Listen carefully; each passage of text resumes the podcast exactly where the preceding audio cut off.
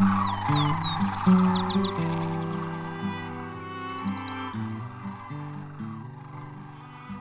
the Willapa National Wildlife Refuge to your backyard, this is Willapa Nature Notes from the notebook of Master Naturalist Rebecca Lexa. Today's topic is Wonderful Willapa Wetlands.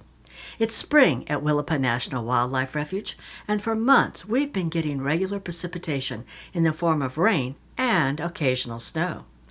All that rain has to go somewhere, and while the sandy soil found in many parts of the refuge tends to absorb water relatively quickly, sometimes even that ground becomes saturated. One landform that results is a seasonal wetland.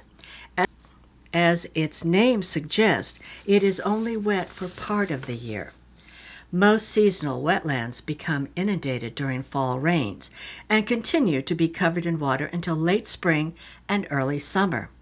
Animals and plants around these wetlands take advantage of the water while it's here, but have adapted to summer dry periods. The refuge is also home to many tidal wetlands found around Willapa Bay and its tributaries.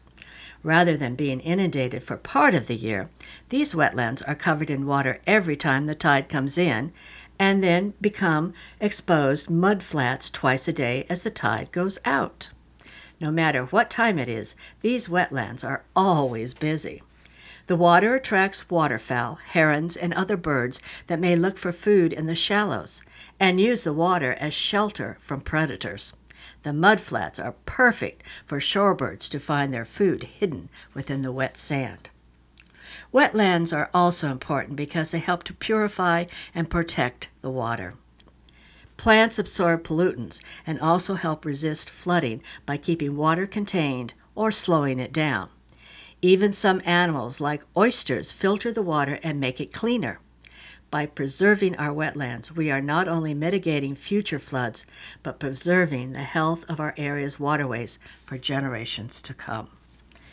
Willapa Nature Notes is a production of the Friends of the Willapa National Wildlife Refuge. And until next time, this is Kit Fleming saying, enjoy the outdoors. It's in our nature.